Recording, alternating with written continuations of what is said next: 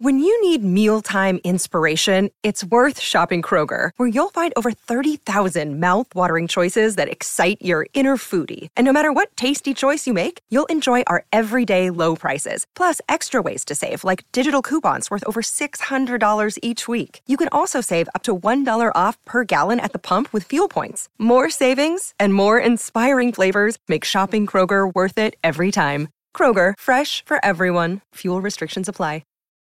The Fable and Folly Network supports creators of exceptional audio stories, including the one you're listening to right now. If you love our shows, we want to hear from you. Complete our listener survey at fableandfolly.com/survey. This will help us learn more about you, what you like, what you'd like to hear more of, and how we can maintain an inclusive, safe atmosphere. As a thank you for your participation, we have extras and behind the scenes content from your favorite shows. Fans make the network what it is. Thanks for listening, and we can't wait to hear from you.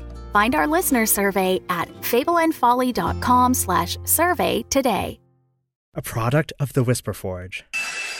Sound and story brought to life. You're listening to a parody that is not affiliated with or endorsed by Supergiant Games in any way. We're just big ol' nerds making improv fanfiction. Rogue Runners is rated R for pretty much everything you can find in Greek mythology violence, assault, self harm, offensive language, insensitive humor, and intense themes. We encourage everyone to check out our show notes and transcripts on our website at whisperforge.org. Are you ready to run? Then welcome to Volume 1 in the Blood.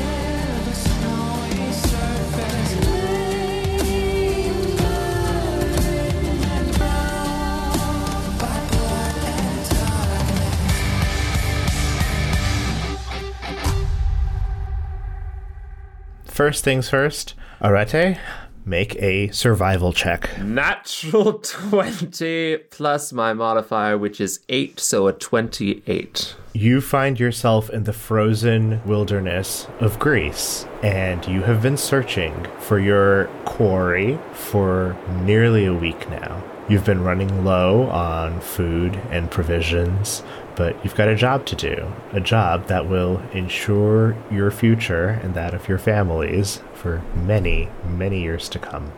You wake up this morning, you see the beautiful Greek sun rising over the horizon, and you see it just barely melting the hoarfrost on the cliffside, and your feet are still cold as they tread upon it because, I don't know, you just didn't have really nice Greek shoes or whatever they had. and you begin your search for the day. Where do you go? I would like to roll a perception check to see if I notice a trail of anything. Sure, do it. Uh, a 21. There seem to be footsteps fading in the snow, especially now that the sun is coming up. The snow is melting a little bit, so you need to catch this trail quickly. But you find along one long mountain trail, you see tiny, tiny steps quickly going up and then running back down. It's probably about a several days worth climb, you think. I'm running low on supplies. Um, I'm gonna go ahead and uh, investigate around me to see if there's any wildlife that I can uh, snatch up for a meal. Make a survival check. 21. Pick any animal you want. I am going to find a. Uh, Dragon. so I've. A mermaid, a gamer girl. a game. A gamer girl? it's a joke. Get it? Gay mer girl?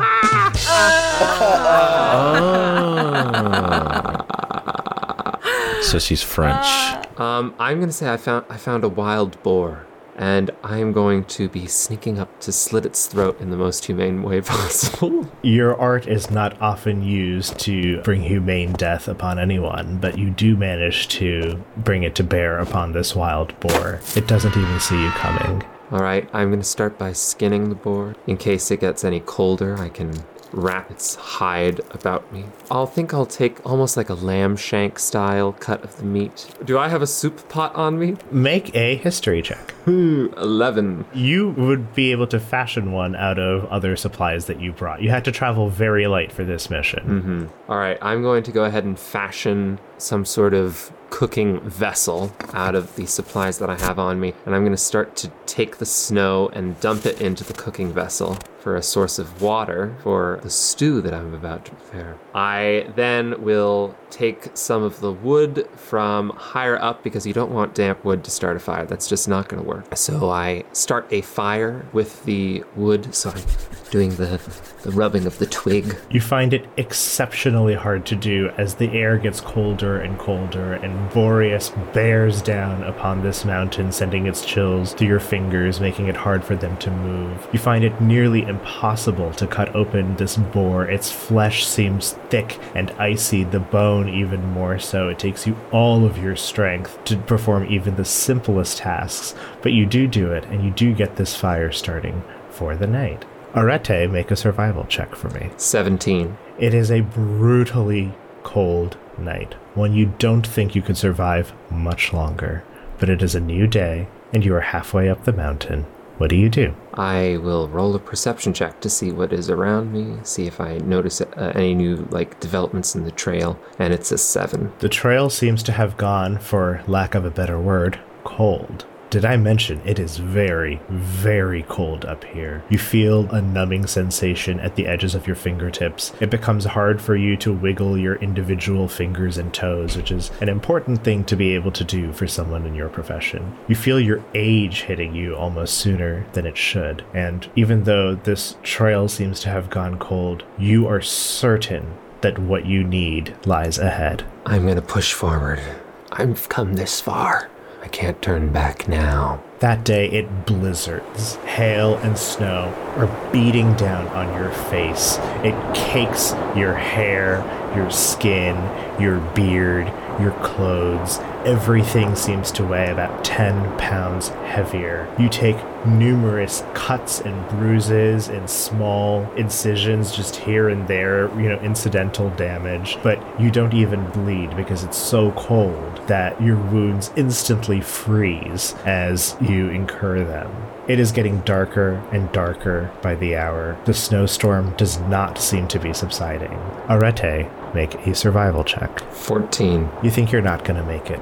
Your breath is becoming quicker and quicker and shallower and shallower as your body is doing everything it can to keep itself in survival mode. And then, just somehow in the darkness of the night, you see a shape at the top of this mountain. And you only see that shape because it has managed to somehow distinguish itself by the outline of snow on it. And in all this wind, in all this bluster, you see a small urn. I approach the urn. You approach the urn and you open it. And inside, you hear a small cry. You have found Arete Lascaris.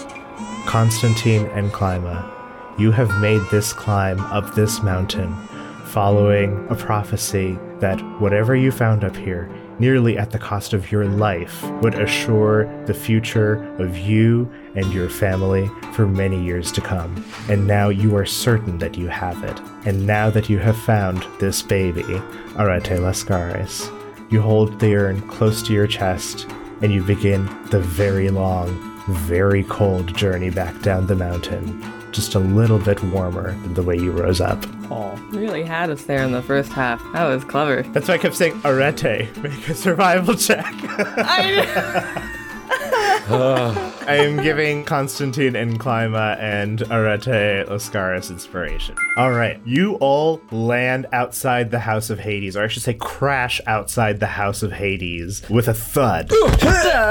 The first thing that you notice is how cold the stone tile is against your hands and your feet. It is a place that is normally surrounded by roiling, boiling blood, but it is very cold here.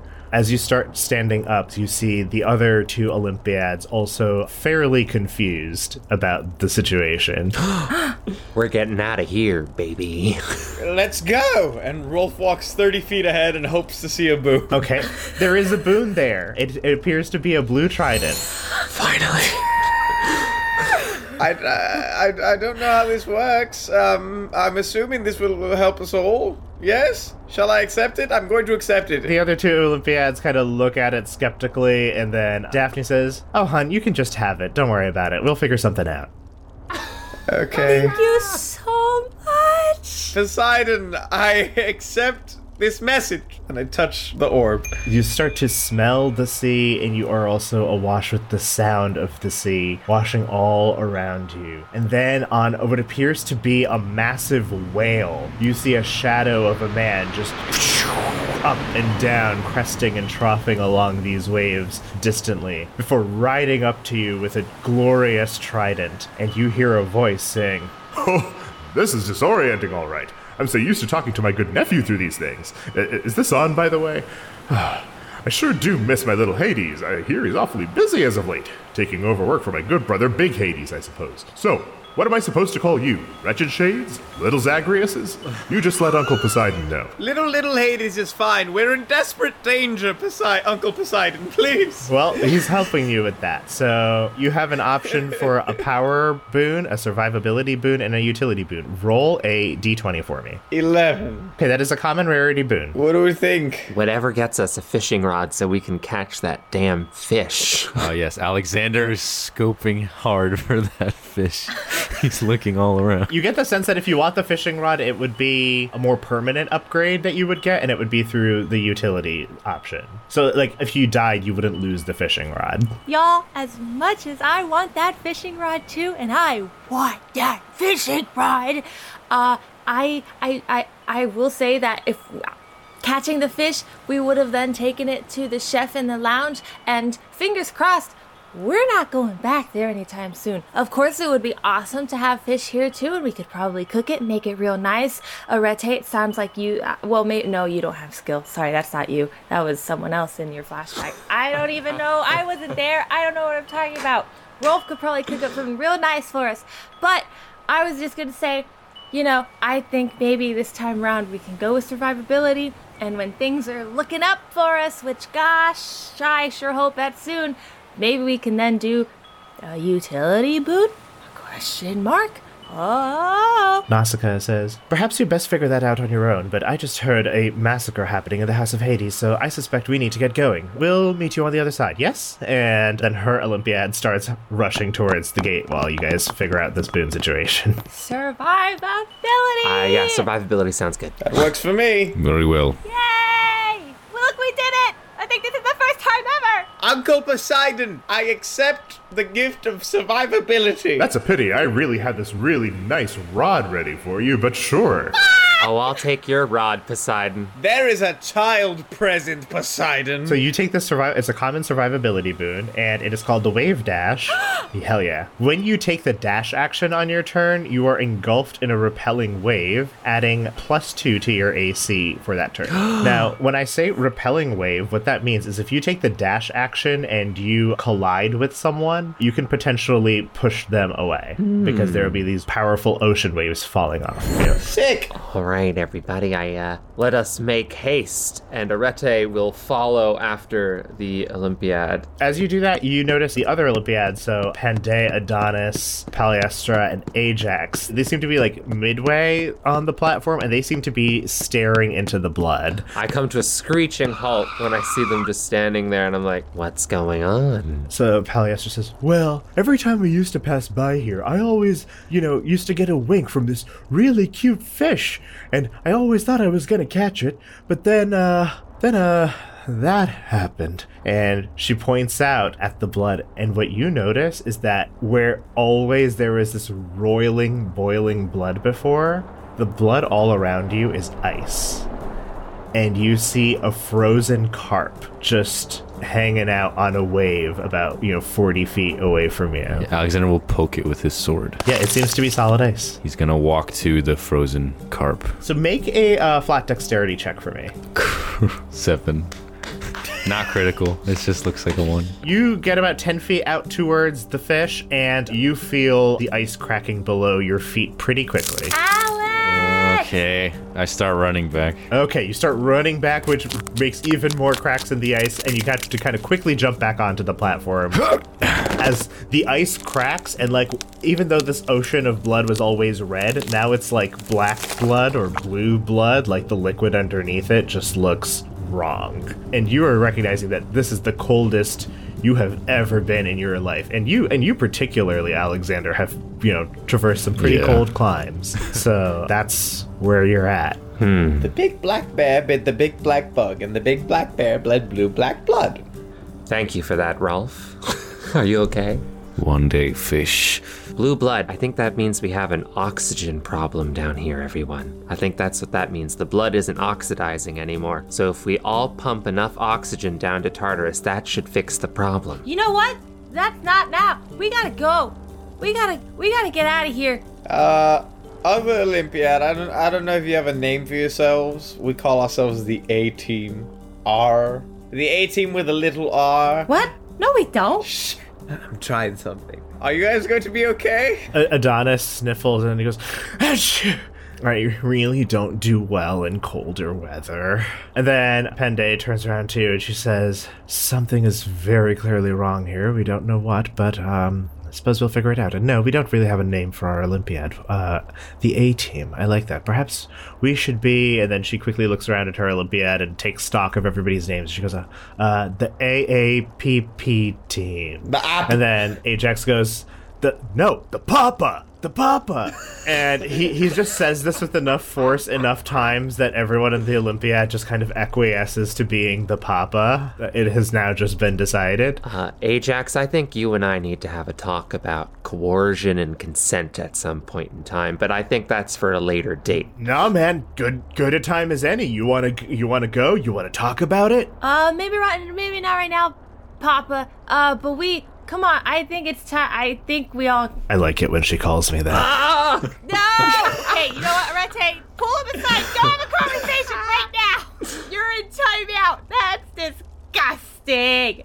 I think we gotta go though. Yeah, let's uh, let's have our chat as we uh, walk towards that gate over there, shall we? At this, Ajax is going to look at the gate, and he notices that the two scultivators that are always there have been kind of very handily done away with by the exiting Olympiad. And he says, Are you guys going to try something weird again with jumping into the portal ahead of us? You could just go. No, no, I, no, we're not gonna do that. We're just, again, really sorry about that. Totally, ah, just the wrong decision. I think it was a it was a difficult situation because there was a we had to be so quiet and there seemed to be a lot of miscommunication back and forth at times. I mean, I've completely forgotten that somebody tried to push me out by my ass, but you know, like everything's copacetic. Cope aesthetic.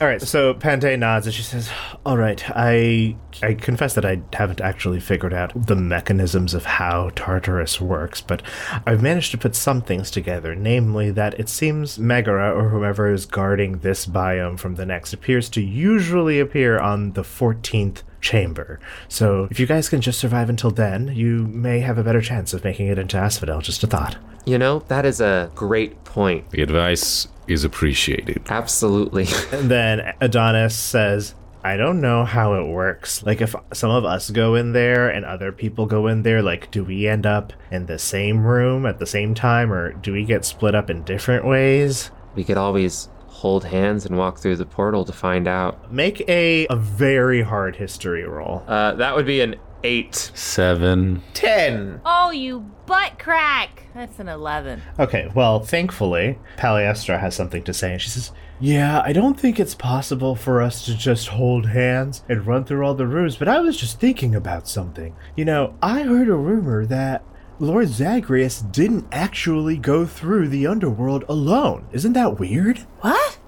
What are you talking about? Yeah, I heard this story that he had these um these little dolls with him that his friends gave him and when he was close enough with his friends, he could use those dolls to call his friends to help him in combat. Okay, so like when you say dolls, do you mean like like dolls? Like ah, like dolls? Yeah, like little like like little cute little animals, like dolls or l- living little plushy thingies They sounded really cute, but apparently when he was in a bind, he used to use them and then his friends would show up and try to save him. I wish we had those, then we could show up for each other. Uh, Arete, didn't doesn't your sword have some dolls on it? You mean this? And I uh, withdraw my aspect of Arete of Lavoie um, and present it to Paliestra. Is this what you mean? There's a horrifying doll on it with needles stuck through it, and she looks at it and she goes, Yeah, just like that. So, I don't know how it works, but apparently when he, you know, built up a strong enough bond with his friends, he could call upon them and have them help him out in combat. I just think that would be really cool if we could help each other out. But I know we're not at that level yet. Should we have like a sleepover or something? Heart to heart, anyone? Ajax says, Hell yeah, I'm down. Uh, No,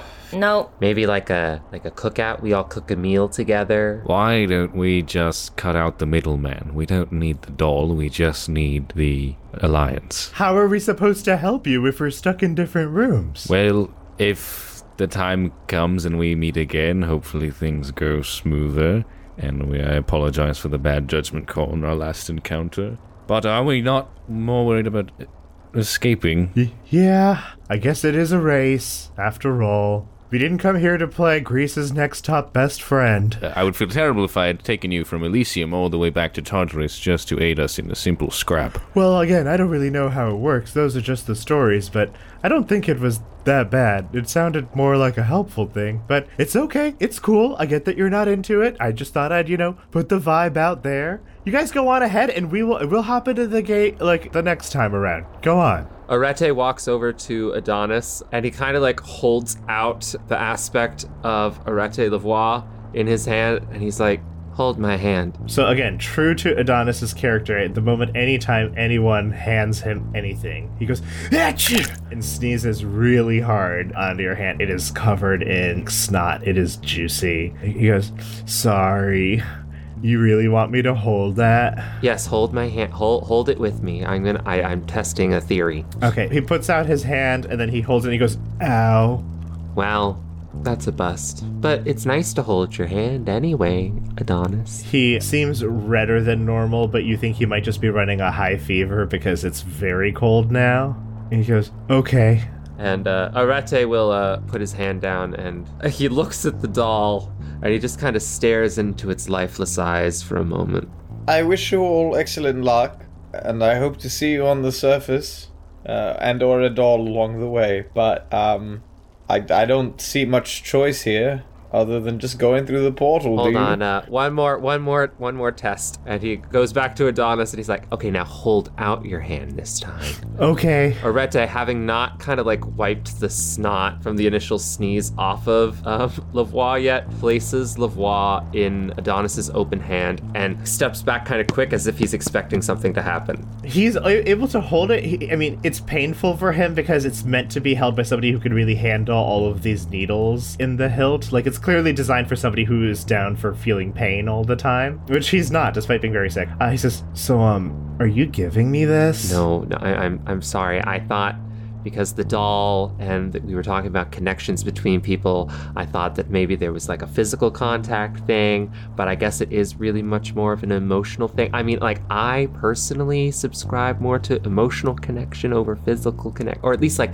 the emotional. And like Arete is getting very kind of like flustered, and his, his cheeks have like this red tint to them as like he just keeps digging himself further in this hole as he is unable to like stop. And then Arete like finally like while rambling just kind of like snatches it back and kind of walks behind the rest of the group. So kind of Arete is kind of hiding behind the rest of the Olympiad. I tell Arete, say whatever you need to now. This may be the last time. Adonis, uh, uh, uh Adonis, it, it has been a pleasure to to make your your acquaintance, uh, and uh, I um um um. Everybody make a charisma saving throw. I have a plus six and I got a ten. Are you kidding me? A 30? Wait, did you really get a 30, Alexander? Oh wow! I, I got a 30. What the shit? Annie got an 18. Um, Arete rolled an eight. So everybody other than Alexander, Adonis is listening to this and he's kind of just like looking at the blood on his hands from the doll that Arete snatched out of it. Something about his big round eyes and the way he like nods and listens very attentively is just adorable to you.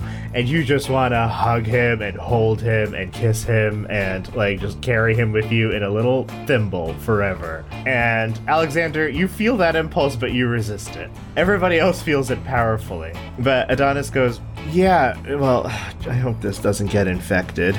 Uh, hang on one second. And then he reaches deep into his cloak and he pulls out a tiny little doll made of sticks and leaves that he's stitched together. He says, um, maybe we'll have better luck with this one. And he hands it to Arete. And Arete uh, quickly wipes down his weapon and, and sheaths it back in on his waist, and with both hands very tenderly, while staring into the big round eyes that he's come to very much like, he, he takes the doll. He beams as you take the doll. A lock of curly red hair falls just so as he lights up and he goes, Well, if this thing really works, you should try using it when you're in a bind. And I don't know, maybe I'll hear it somehow. Arete kind of just sighs, almost swooning. Yeah, yeah. Um, uh, N- next time I'm I'm in a bind, you'll uh, you'll be the first call I make. Meanwhile, like seven foot tall Paliestra is standing directly next to both of you two, and the whole time her face is just. It's like it's like you know like the the, the Chris Pratt like oh face like she's just doing that, but she's like so thrilled. and like Arete does finger guns for no reason, and then he like he put quickly puts his hands down and like stupid, stupid. What? Ajax is gonna speak up and he's gonna say, um, hey, girl, uh, uh, A- Alexandra, Allie, Annie's gonna look at Ajax and then like look behind her. Allie, right? I know you're not talking to me. Listen, can, can can I can I sidebar with you for a second? I don't know. Can you? Yeah, that's what I'm asking. Just like a real quick sidebar. And Annie's gonna look to like the rest of her group, just gonna whisper to Rolf and be like, just have a lookout for me, okay? Rolf pulls out a little crossbow bolt and licks it. Okay, I'm gonna take that as a yes. Okay, thanks, Rolf. It may be an olive branch. Just stay open. I don't like that turn of phrase, Alexander. Me neither. sure, Ajax. All right, cool. Let's just do a little uh, touch base over here. He like hikes his knees up, doing like a little march, twenty feet to the left. Okay. I I'm gonna walk normally over. Uh, so listen, um, I'm really big on working out, okay? I'm really big on self improvement, you know, and pushing through things that are hard and difficult, you know, to grow better, right? Get bigger, right? But but but that also means, you know, working through like the discomfort of like personal relationships sometimes, you know? So so he so oh god, here all right. Here's what I'm trying to say. I've been a royal asshole sometimes.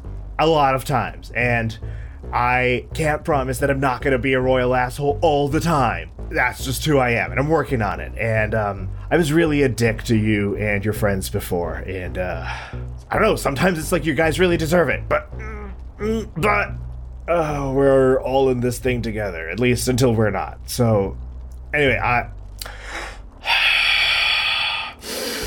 I'm sorry. Uh, and that will get easier to say with time. It's like it's like it's like your first deadlift, all right? It's like it's you, you just got to here. Can you can you take this and then he reaches behind a plate of his armor and he pulls out a nectar for you. Oh. Are you trying to like bribe me? Why does everybody in Olympus say that when you hand them a nectar? Well, because it's allowed, Ajax. I mean, obviously I'll take it. This is fun. Thank you. But I'm just asking, like, is this your? Are you trying to buy my friendship or my forgiveness? Uh yeah. Okay. well, see, that just takes everything you just said. Oh, well, okay, hold on. Hang on a minute. I buy lots of things that I sincerely want and like. Nobody's given me a playbook for this, man, alright? I just thought it would be a nice thing to do. But if it's not, I'm sorry. No, no, no, no, no. I completely understand. I hey, if I have the means, I love to buy things that I like as well, as we all do. I just want to let you know that this is how that kind of gesture might come off. Annie. Mm, mm, Annie. And he, he kind of just like smacks his forehead a couple of times. All right, well, don't lose any more brain cells, okay? There's only so many. So, look, I'm Annie. I'm dead, but I'm a person. I'm not a god. you don't have to try and bribe me with nectar or things or it's a very nice gesture. I do love this. So I'm I'm gonna keep this. Thank you. Thank you so much. Thank you so much. But yeah, I just want to let you know the fact that you're big on self improvement. I mean, clearly, you know, yeah, you got the muscles, good for you. But a mental, sort of emotional, that kind of capacity, it's a beautiful thing that you're trying to be better. And I know it's incredibly hard. So that makes it mean even more to me. So, genuinely, Ajax, thank you. Thank you for that. And uh, I do forgive you. And hopefully, from here on out, we can be on better terms. And I, hey, hey, don't get me wrong. I know we can all my Olympiad, and I'm sure I don't, I don't, I fall into it too sometimes. We can all be kind of jerks. You, you can be a jerk too. You already addressed that, but we're all trying to be better, and I appreciate it. So, thank you. I forgive you. Keeping the nectar. Thanks. Um, yeah, good on you. And if hey, if you ever want to talk through something, or I, I do, I do, I do like helping in that area. So are we good? Um, Ajax, see, okay, just another note, really quick. Saying things like that also kind of like ruin the moment. Look, I know you're like big on words and I'm really big on actions, and I'm just trying to meet you halfway here. So I'm trying to give you the words, but I'm also trying to give you the action. So I know uh, what I'm trying to say is I know the action doesn't mean as much to you, but it means a lot to me that I also do the action because to me words don't mean that much. And but even though, even though I know they mean a lot to you, I was just trying to also pair it with an action that wasn't something gross or offensive, and I had to go through a long list of those, and Panday and Paliestra shot every single one of them down, and this is where we landed. No, you know what? You're so right. You're so right. I like a good halfway point. This is very kind. The fact that you even went out of your way to talk to Paliestra and Panday is really nice. So, Oh, they they they made sure to talk to me. All right, cool. Well, uh, I, was- I was gonna say bring it in, but instead, um, here, and he holds out his fist to bump. do like the high five motion so she just like smacks it like boom. Cool, cool, cool, cool, cool. All right, all right, all right I gotta do. I gotta do one more of these. Hang on. And then he turns around and he says, "Atere, Arete, arete. a- arete." There you go. You got it. You got it. And you see Panday and Paliestra glowering at him as if like they are not gonna go through that gate until he says what he has to say. And he goes, "I'm sorry for calling you a sissy boy. I don't even know what that means. I've been known to avail myself of a sissy boy every now. Okay, that doesn't matter. All right, just." Just uh, all right. I'm, I'm really sorry. All right, not everybody likes being called that. I get it. And if you if you I don't know if you need to like work out every now and then and kind of work on that gangly ass frame of yours, just hit up your boy. We will indeed hit up your boy. All right, so we're cool. Um, uh, yeah, yeah, yeah, yeah. We're we're cool. He beams at this as if the words "we are cool" are the only things he needs to hear to believe that everything is fine. All of his social relationships in his life, as soon as he hears "we're cool," he's like he doesn't think about it again. So now he's like, "Hell yeah! All right, so who's going in that gate?" Yes, I fear the other Olympiad has left us now. I wouldn't be surprised if they're halfway to Asphodel by now. Yeah, they're like weirdly close. What do you mean by that? Oh, I I mean, I don't know. Just don't they freak you out? They're like, they don't even have the cool shit we do, like infernal arms and shit. And they're just like, I don't know, they're just like farming Elysium. Adonis speaks up and he says, Actually, I don't know. It's not unsettling, but like they're friendly. I've met them and they're nice and everything, but underneath all that niceness, there's something really intense. Like, I think they are close. Like, I think, um, I think there's, they have a really strong reason for wanting to get out of here. I wish I did. Well, this is ominous. Well, I think it's a kind of a sweet thing that they're really connected in that way where they can try and get out together and clearly they work really well together as a team. I'm sure they listen to each other and they communicate very well. Panday says, So, what drives you all to leave? like this moment right now or just you hear shouts and screams from inside the House of Hades. oh, you know, That's a good one there. I believe those are the cries of the damned. I would love to have this conversation, but if you all maybe if maybe we sh- maybe we should get going, maybe. Hmm. Perhaps you're right. There never does seem to be a good time for this bonding business. In a in a quick turn of phrase, uh, I am seeking revenge on the person that murdered me. Uh, there you go. I have to finish a job. Oh, Um, I died pretty young, and I didn't really get to do much, and I would like to go back and finish what I haven't started. Pente nods and she draws her axe and she actually stands facing the House of Hades and just, well, that has been quite the bonding exercise. Run on ahead, we'll cover you from the rear. Thank you. Don't die. You see a symbol that we would all recognize, but no one in the game would recognize. And that is a symbol of a metal gear. Like the setting symbol. You see that strange symbol that you definitely could not possibly recognize. Everyone, look at this. Let's go turn the difficulty down. Okay, yeah, you touch it, the gate slides up, and there's a black portal in front of you. All right, tally ho. And he jumps in. Arete approaches the portal, and before entering, he turns back and just one last look at Adonis. He catches your gaze, so he did not think you were going to look back at the same time he was looking at you, so he quickly looks away. And Arete blushes, turns back to the portal, squeezes, and holds the doll just a little bit tighter and jumps through the portal. Annie's gonna turn to Alex and be like, "Don't, don't, don't think that you're off the hook, bud. I want to know what drives you to get out of here." That's right.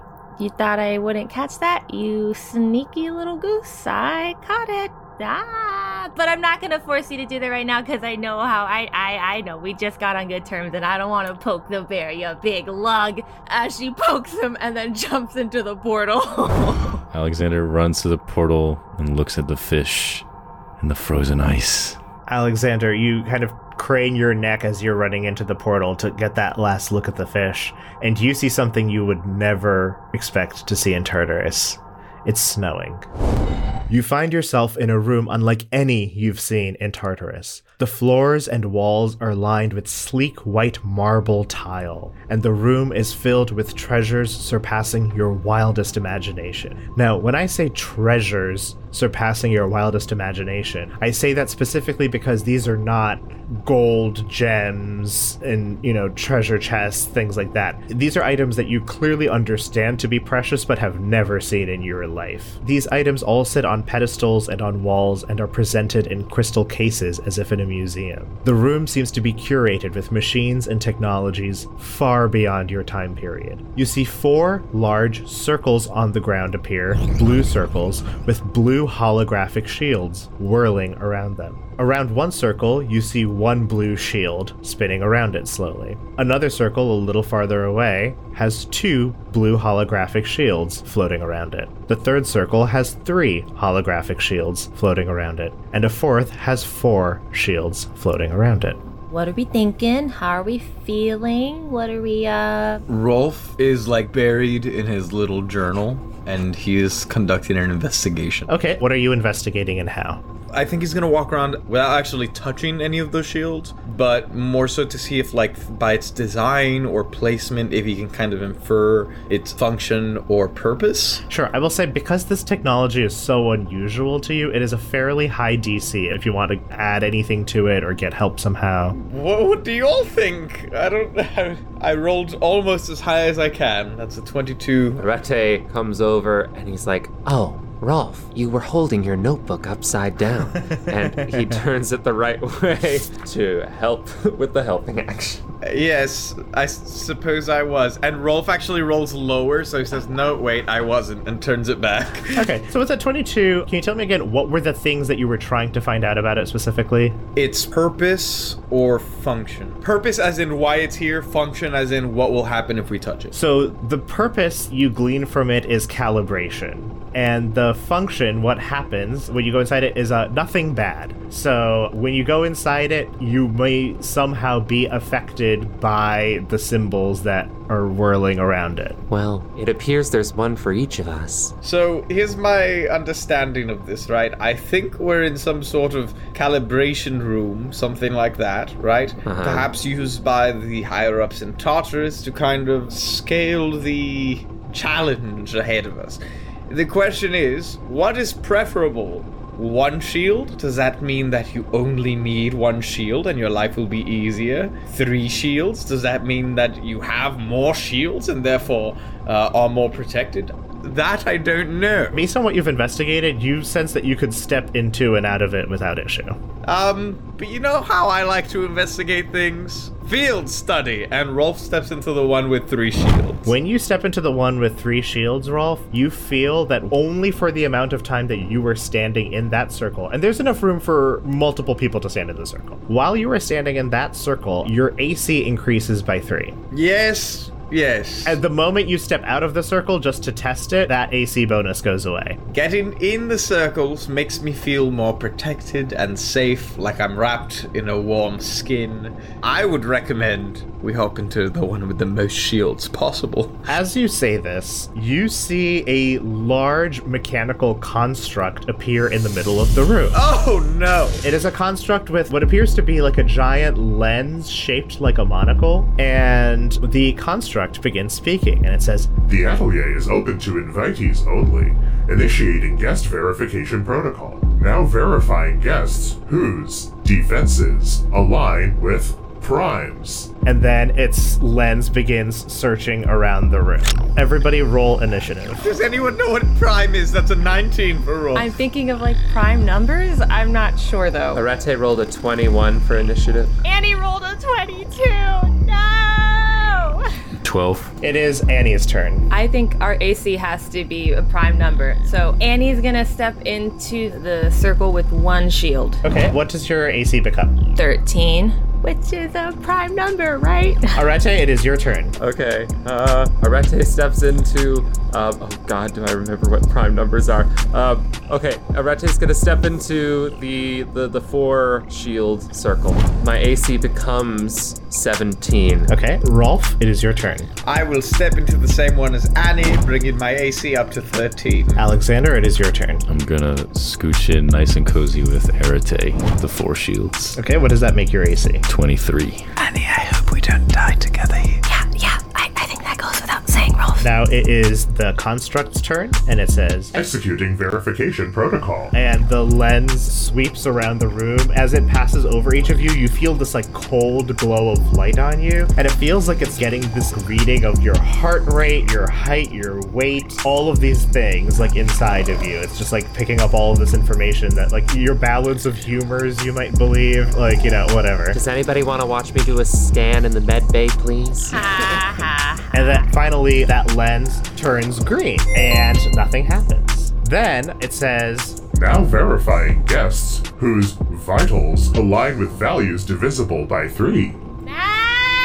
We love to see it. The circles underneath you vanish, and new circles appear. And these circles all have green holographic hearts around them. So you see a circle with one heart, a circle with two hearts, a circle with three hearts, a circle with four hearts. Rolf is going to stay exactly where he is, bringing his maximum HP up to 45.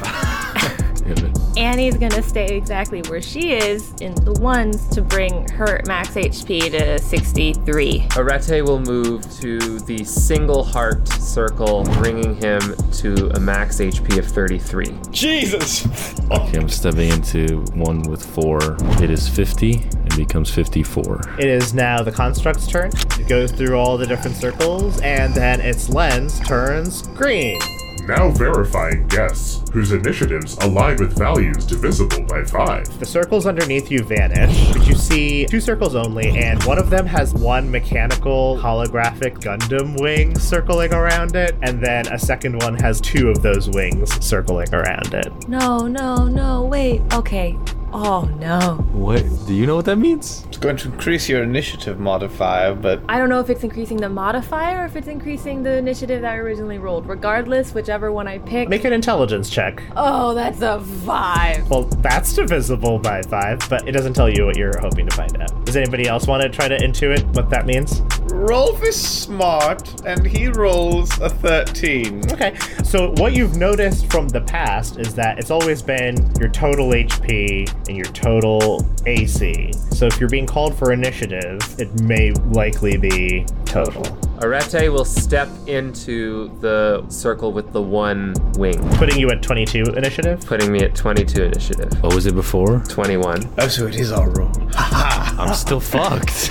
Yeah, me too. Okay. Rolf is going into the one wing, bringing his initiative up to 20. Yeah, you're good. Good for you. Wow. And Annie's gonna sigh just like she already did. And she's gonna step into the one with the two.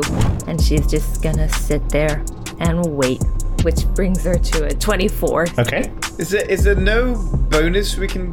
Does anyone have? I guess I'm the magic man. People certainly do have things they can do to modify initiative. Hmm. May I have some, sir? Please, sir, may I have some initiative? It's not me, is it? I don't remember having something. Is it me? Is it Song of Passion? I f- seem to remember you having something to do with that, Annie, but I can't remember. It's true. Okay, but okay, wait. Because Arete, you're good. Yeah. No, Rolf is good. Yeah. You're not good. Alex, are you good? Anastasia, my initiative is zero, and I rolled a 12. So no, you're not good. That is correct. Okay, Annie's gonna whip out her viol. She's gonna use Song of Passion. She's gonna play a nice little, uh, little rich tune, and use it on Arete herself and Alex to hopefully boost us the right amount to survive this. And she's gonna roll a d8 right now.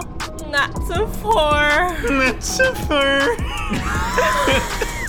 So Annie's now at a 26. Arete would like to step outside of the circle and not be in any of the circles. Is that possible? Yeah, so that puts you at 25 outside the circle. Correct. Yeah, you step outside of it at 25. Thanks for the inspiration there. Alexander, uh, what does your initiative become? It's- Now it's at 16, so can I have some alcohol to maybe lower my initiative by one or something? I'm gonna stab Alex in the thigh. I don't think that helps. So make a perception check. Okay. Annie and Alex. Four. Oh my butthole. A five. Okay, you get the sense that there may actually be a mechanism in this room that gets you to the number that you want, but you just didn't notice it. Oh, now I'm upset. Rolf. The camera zooms into Rolf's face, and you see numbers and equations fly by, like uh, the white lady doing Yeah. math, as he attempts to percept the room. What you pick up is that you can press your foot over a series of runes around the circle, and the wings will turn red. Hey, dummies, this can lower your initiative too. Go into the other circle and kick it. But here's the thing that's notable the raising or lowering effect applies uniformly to that circle. yeah. go into the two wing and lower. Oh, No, I need the one wing. all right, take it. No. take Well, it. wait, wait, Oh, wait, wait, wait, wait, wait, wait. Does it matter? Would do they have to take the bardic inspiration? Does the negative two work better for you if you guys don't take the inspiration? Yeah. Must I be inspired? You don't have to be. Uh, all right, and then I can make a negative two happen. But who's standing in the one? I am. I'm gonna take the inspiration, and if you two don't take the inspiration and step into the negative two, Annie, you'll be at 20, and Alexander, you'll be at 10, and those are both divisible by five. Yes, that is math. I really must thank you, Floating Eyeball, for your patience. The lens seems to have been malfunctioning for like 20 minutes. Uh, I'm sorry. I'm so sorry. running again. It activates the scan. It goes around the whole room, and the lens turns green. And then it says, Welcome to the atelier. it powers down, its chest opens up, and you see a glowing crystal orb with a gear turning inside it. Anybody uh, want to go poke that? Hold up. Does anyone know what atelier is? Yes. So an atelier is like a workspace or a studio. I would like to roll an investigation on the crystal. What are you trying to investigate about the crystal? The hell does it do? It seems to operate much like a deity boon. Ah. What it do? Uh, it's a 17, but what it do is a boo, baby. Annie ignores everyone else and just wants to touch it. You've been very cold all this time, but when you touch this gear, the room suddenly feels very hot. You hear a volcano erupting somewhere, but you don't know where it is. But the room is hot and red, and you smell brimstone suddenly. And then you see in the distance this silhouette seeming to pound away at an anvil. And the voice says to you, Tell me, wretches, have you grievance with the gods? Yes. Hephaestus, is that you? You Bet your sweet ass. even in the silhouette, you can tell he's got a sweet ass. He says, It matters not. You have wandered into my subterrane, and here I shall allow you to make use of my tools. Tools which have made gods, tools which have unmade gods.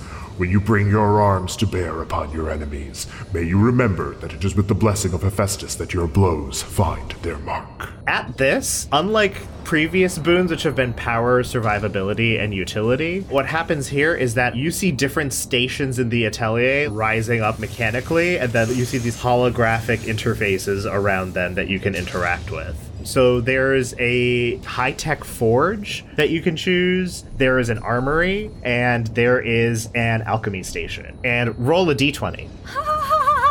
Damn it! Oh my god, Annie. Hephaestus kills you. What did you get? I got a one. Okay, so that's a common rarity boon. Basically, the way this works is you all feel inspired with the brilliance of Hephaestus, and you are going to work at this station to get your boon. So you can work at the forge, at the armory, or at the alchemy station. And we are working as a group, right? Yes, you're doing it as a group. Oh, okay. May I inquire what we would presume the alchemy station would do? Like, I'm assuming it's not a potion, right? There are potions there for sure, but it's not like the boon is you get a potion. It seems like there is a highly technological element to what you're going to do at this alchemy station. Listen, I I dig being harder to hit. I would vouch for alchemy because I'm just curious, but I know no one else is going to go for it. So if I have to pick between the other two, being harder to hit is always nice. I'm interested in alchemy.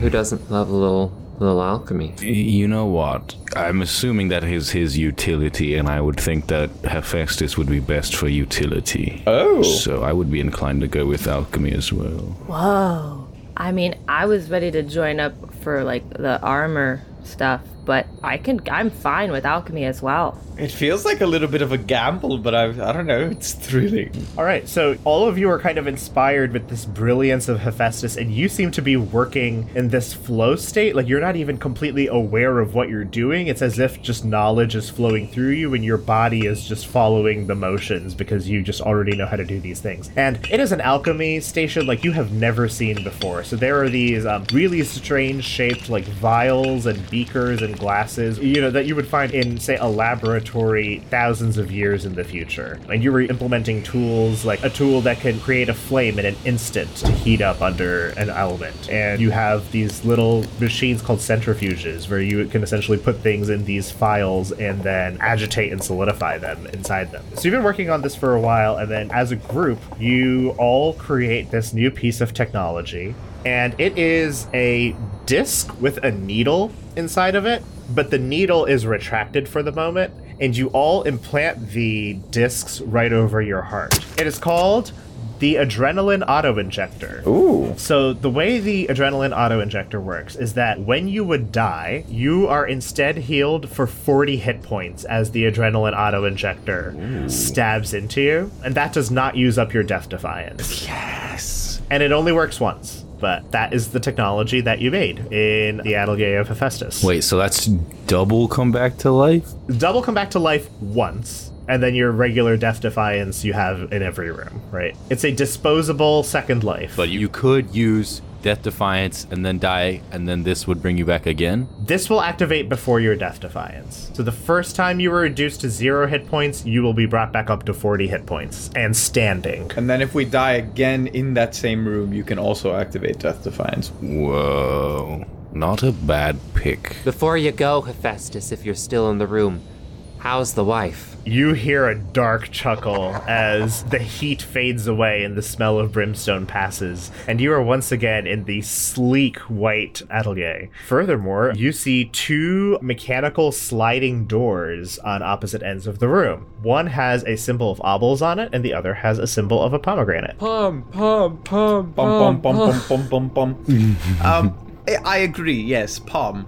I do want to raise a query if if we Yeah. are attempting to escape for realsies this time, which I presume we are. Yes. Perhaps uh, you know once we get acquainted with a number of the gods, if we find we really love one, maybe we should try throwing them some nectar. See. I think Hephaestus. All right. I'm sure there are plenty we've yet to see, but I would like to start cultivating some relationships, see what wisdom they can offer us. I'll be honest with you, I do not trust the others. They cast him off Olympus. That's a fair point. Well, I mean, it was more Hera than. Well, just something to keep in mind. I don't think we need to stress about it right now, but you know, Of course. conversation worth having. Palm? Anyone? Anyone up for some palms? I like a good palm. I'm in for the palm. Alexander, go collect that palm. Yes. As you do that, it's motion activated, so a little green light activates and the door slides open. Oh. Well, you know, that's convenient, but it's not as fun, is it? Arete will hold out his hand to Annie in a gesture of let us enter the portal together. Oh, that reminds me. And Annie's gonna like reach into her back pocket and pull out the feather duster that Dusa had given her, and she wants to give it to Arete. Arete, I um, I told I wanted you to, I wanted you to be in charge of um this. Um, just seeing as you've been like the keeper of uh, all of our winnings and such and also because i have i got that really um, nice gift from orpheus look look i've turned it into a bracelet and she's gonna like show her wrist and show that she's tied the coil around her wrist all cutely and be like isn't it i, I think it's cute That's really cute, Annie. Oh. thanks so here if you want to hold on to the feather duster for us and be in charge of that Sure, thanks. Shall we? And Arete will guide her through the portal. All right, Annie enters the portal with inspiration. yeah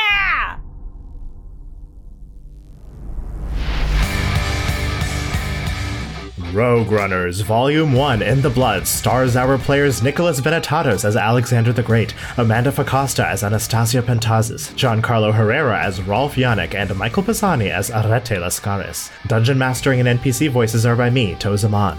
Cover art by Chandler Candela. Audio editing by Daniel Manning. Sound design and editing by Giancarlo Herrera. Title music by Sage GC, with vocals by Jessica Dahlgren and Sage GC. Character theme music by Giorgio Volpe. Additional music by Epidemic Sound. Transcription by Eli Barraza. If you liked what you heard, we hope you'll consider helping us make future tabletop parodies of your favorite stories. You can support us at Patreon on patreon.com slash Rogue Run Radio. Patrons get access to our community Discord channel, as well as our behind-the-scenes chat cast Out of the Blood, where we talk about everything on our minds after the episode. There are free ways to support the show too. We hope you'll leave us a glowing review on your listening app of choice, as well as spread the good word about us on Twitter and Instagram, where you can follow us at Rogue Run Radio. We love hearing from you, so head us up there or email us at rr at whisperforge.org. We're very proud to be in the Whisperforge Collective and hope you'll check out our other shows. Get ready to run with us soon. New episodes drop every two weeks. Till next time, sinners, I'll see you in hell.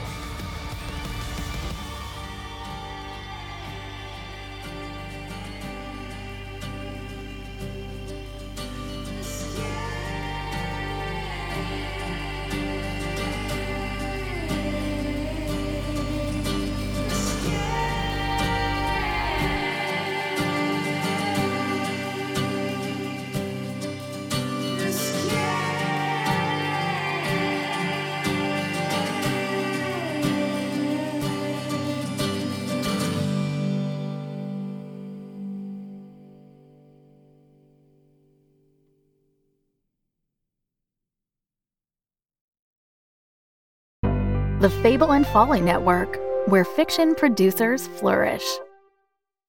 In a world of covert culinary criminal coalitions, Giancarlo. we chef, reformed criminal, and celebrity chef Butch Orson, Prepare the brigade. we chef, is dragged back into the dark realm of criminal kitchens. Behind. When old rivals threaten his life's work, Corner. Butch is brought back Hot. No, no, no, no. for one last cook. Open. Pandora's oven. Yes, Chef! John Wick meets Hell's Kitchen in Yes Chef, a comedic actual play adventure of kooky culinary combat, refried revenge, and untold gastronomic horrors. Yes Chef is out now on the Dungeons and Drimbus podcast feed. Butchie, a genuine pleasure to see you.